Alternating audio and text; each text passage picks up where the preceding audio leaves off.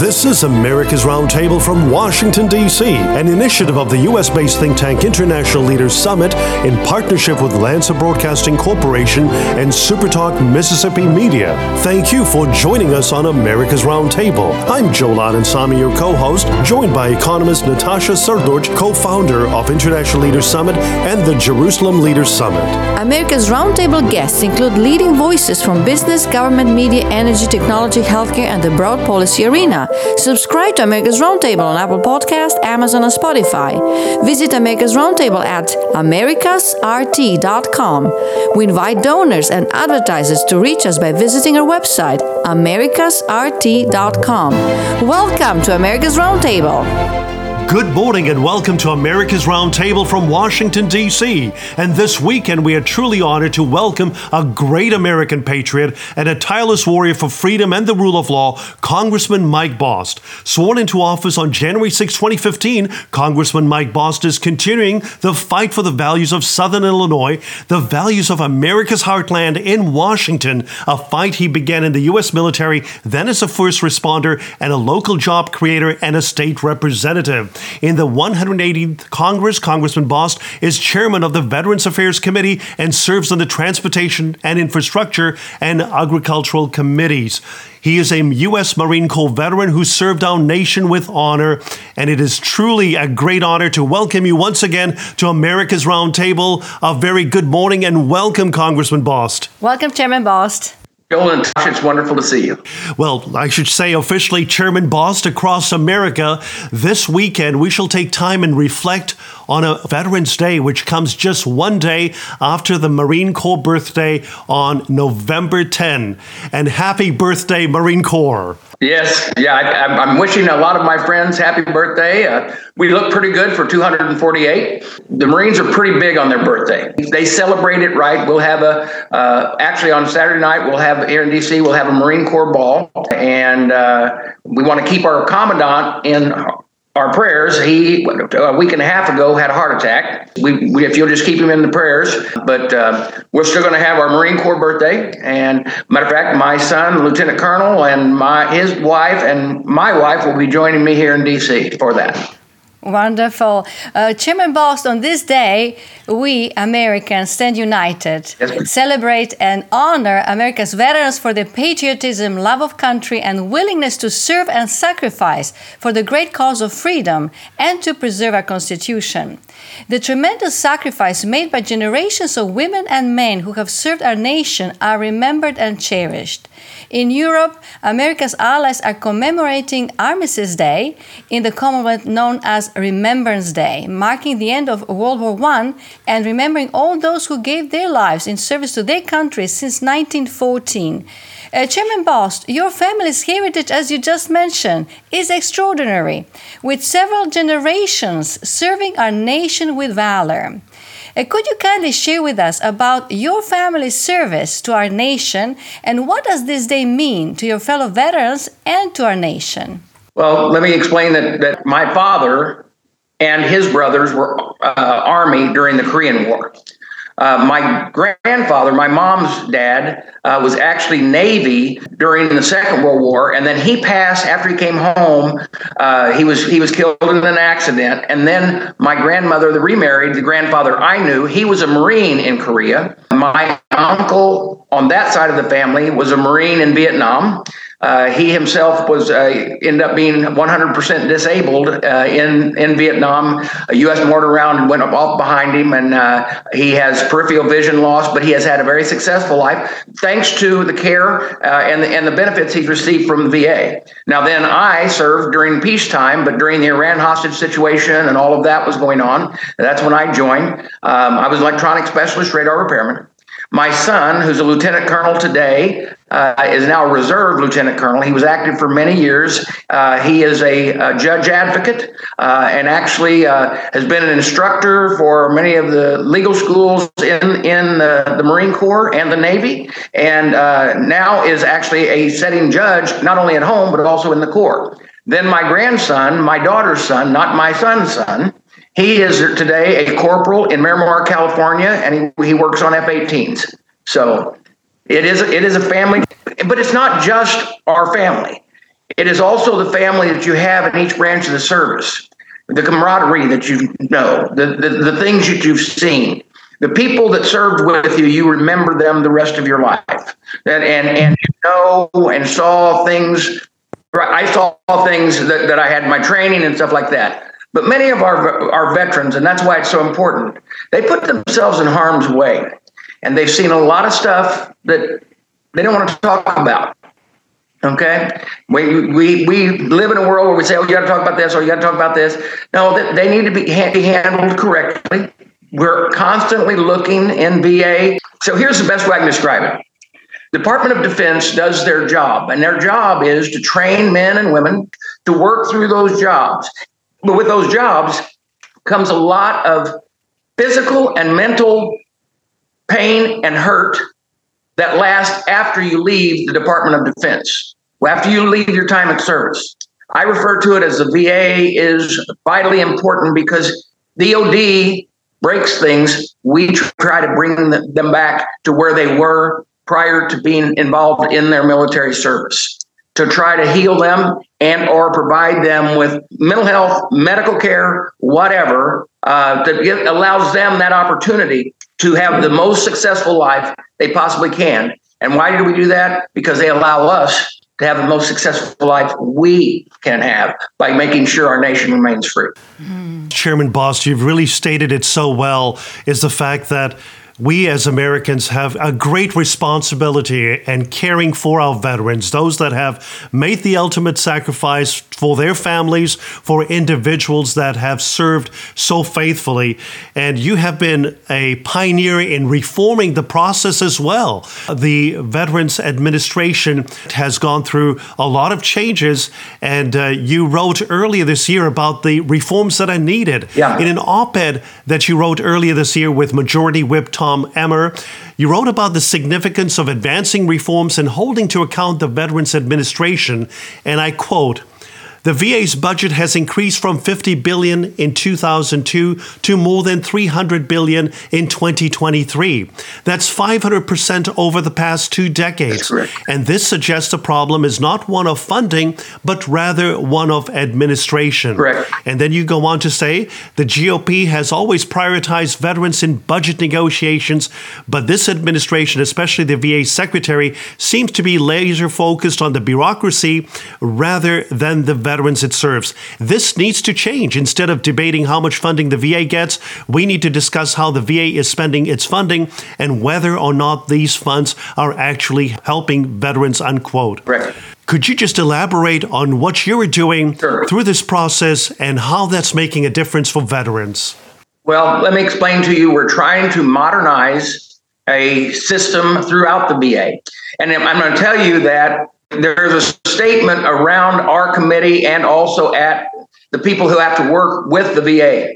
And when you're talking about a VA hospital, we make a statement that says if you've seen one VA, you've seen one VA because we have very, very good ones and we have some that are not so good. And, and that's why we have to make sure we go in and do oversight to make sure they're making the wise investments. Right now, we're having a terrible problem, and have had for several years with the electronic health records. We've only got five facilities we've tried to turn up, and each time the, the facility itself ends up going into poor morale. The systems don't work.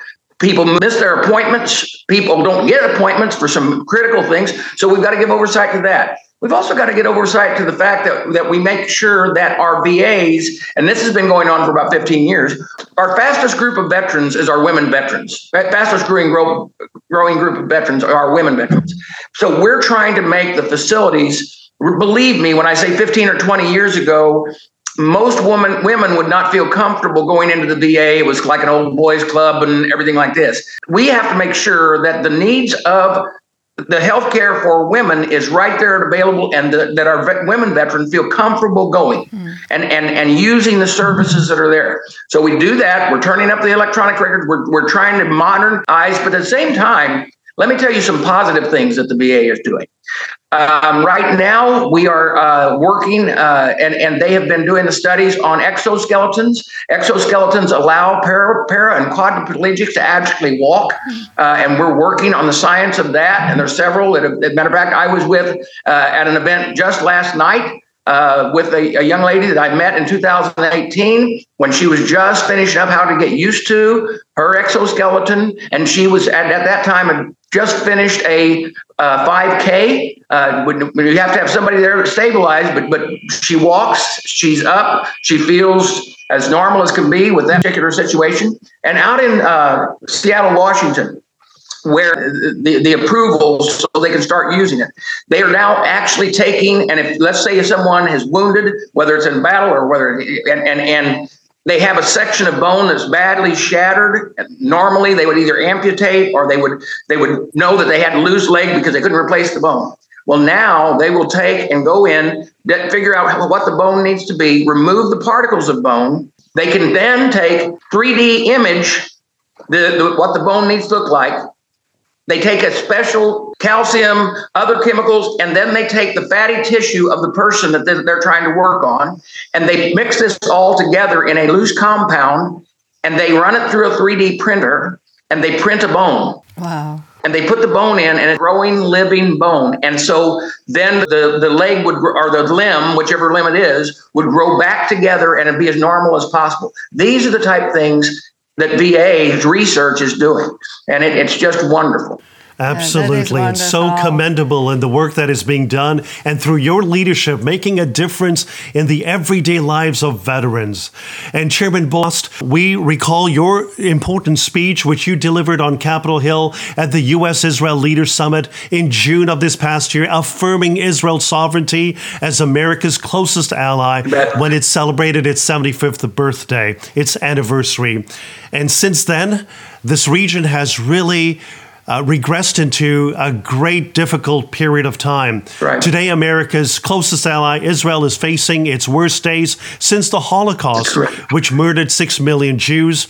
And we now have 1,400 Jews, including Americans who were brutally murdered, tortured, women raped, and children literally hacked in front of their parents.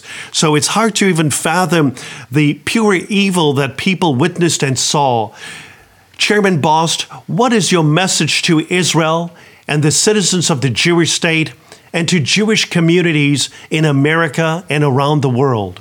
It is a message that I think I gave in a teletown hall earlier this week when I had someone that was asking a question and she proceeded to tell about uh, the atrocities in Gaza uh, not in Israel, but in Gaza, and and and and spoke that that Israel. And I told her, I said, let me explain something to you.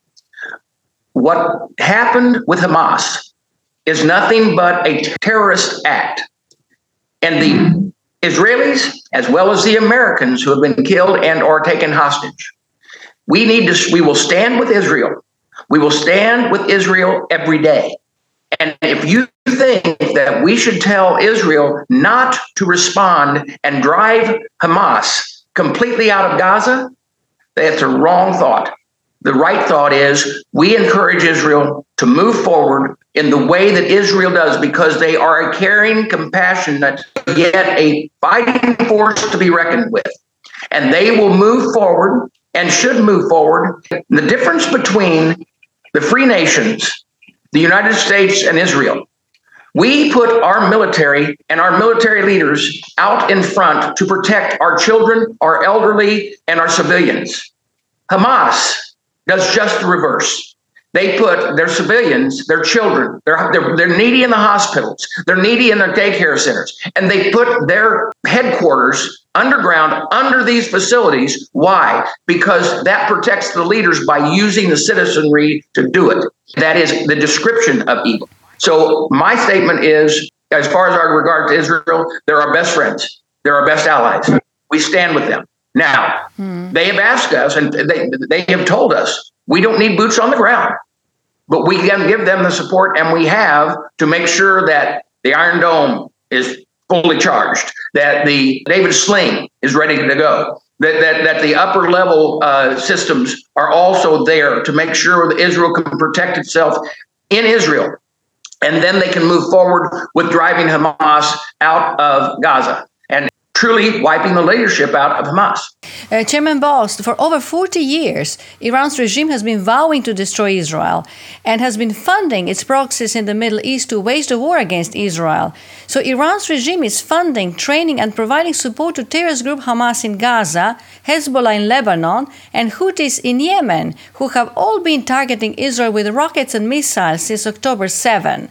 Uh, the history of attacks by Hamas and Hezbollah on Israel predate the recent attacks. So, Iran's proxies have been attacking our US bases in Iraq and Syria to accomplish Iran's second objective to drive the United States out of the region. On the other side, the successful Abraham Accords of Arab countries normalizing their relations with Israel came to a halt because of Iran backed Hamas attack on Israel. Uh, Chairman Bost, what are your thoughts about next steps towards Iran? What should America and its allies do about it? We know this is all funded by Iran. We know that. We know that uh, their involvement throughout the region is nothing new. I told you that whenever I went and joined the Marine Corps, I you said it was over 40 years ago, and it was 40 years ago whenever I joined the Marine Corps. Why? Because the Iran hostage situation was going on. It had just started. Mm-hmm. Ever since that, they have been a feeder of terrorist cells because that is the way they work by using terror. And, and their only option and their only want is to completely drive out anyone who has a Christian faith anyone who is of Jew, Jewish descent, and, and they want region, if not world dominance. And they're going to do everything they can to try to get to achieve that. That's why we also have to be aware that we need to hold hold them accountable with the um, all of the sanctions need to be put back on. No money should be returned to them because I'm going. I'm guaranteeing you that they will be trying to, to be a nuclear Iran at a very fast pace mm-hmm. at a very in a very short time. And if we don't do our due diligence as the United States to make sure that we keep stability in the region, we should have never just so you know, when we when we pulled out of Afghanistan, when we lost our air forward air base, we lost the forward position that we actually needed. Now, does that mean we can't get it back, or we can't uh, we can't use our intelligence to to monitor? Yes, we can. But remember, what happened to Israel was they what they've learned is they don't use cell phones. They, they use couriers. They go back to 1970s and that type technology and beat us with old technology because we're not we don't have boots on the ground. Mm. Anytime you don't have boots on the ground in the country where you can actually get that inside intelligence, it puts us in a vulnerable position. I tell you also, we shouldn't be worried and we've got to make sure that that we monitor closely since we don't have a southern border secure we don't know how many of these terrorists have come across that southern border and where their cells might be.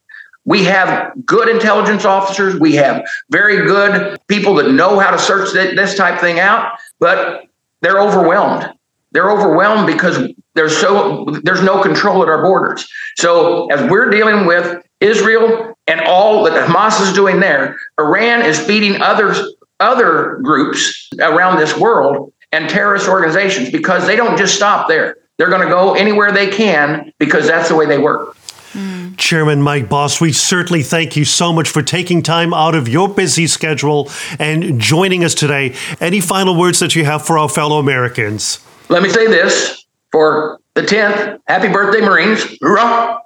And let me also say this for the 11th, Happy Veterans Day. Enjoy the time with your family. Thank you for your service and thank you for allowing us to have the free nation that we have.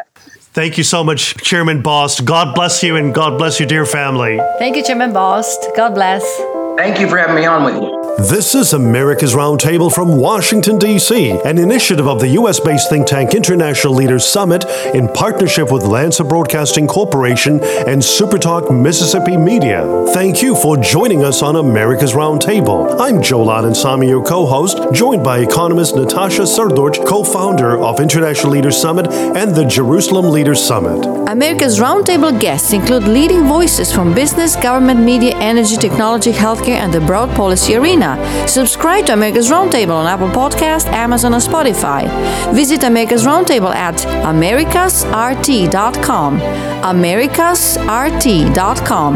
Follow us on Facebook, America's Roundtable, and Twitter at americasrt. We invite donors and advertisers to reach us by visiting our website, americasrt.com.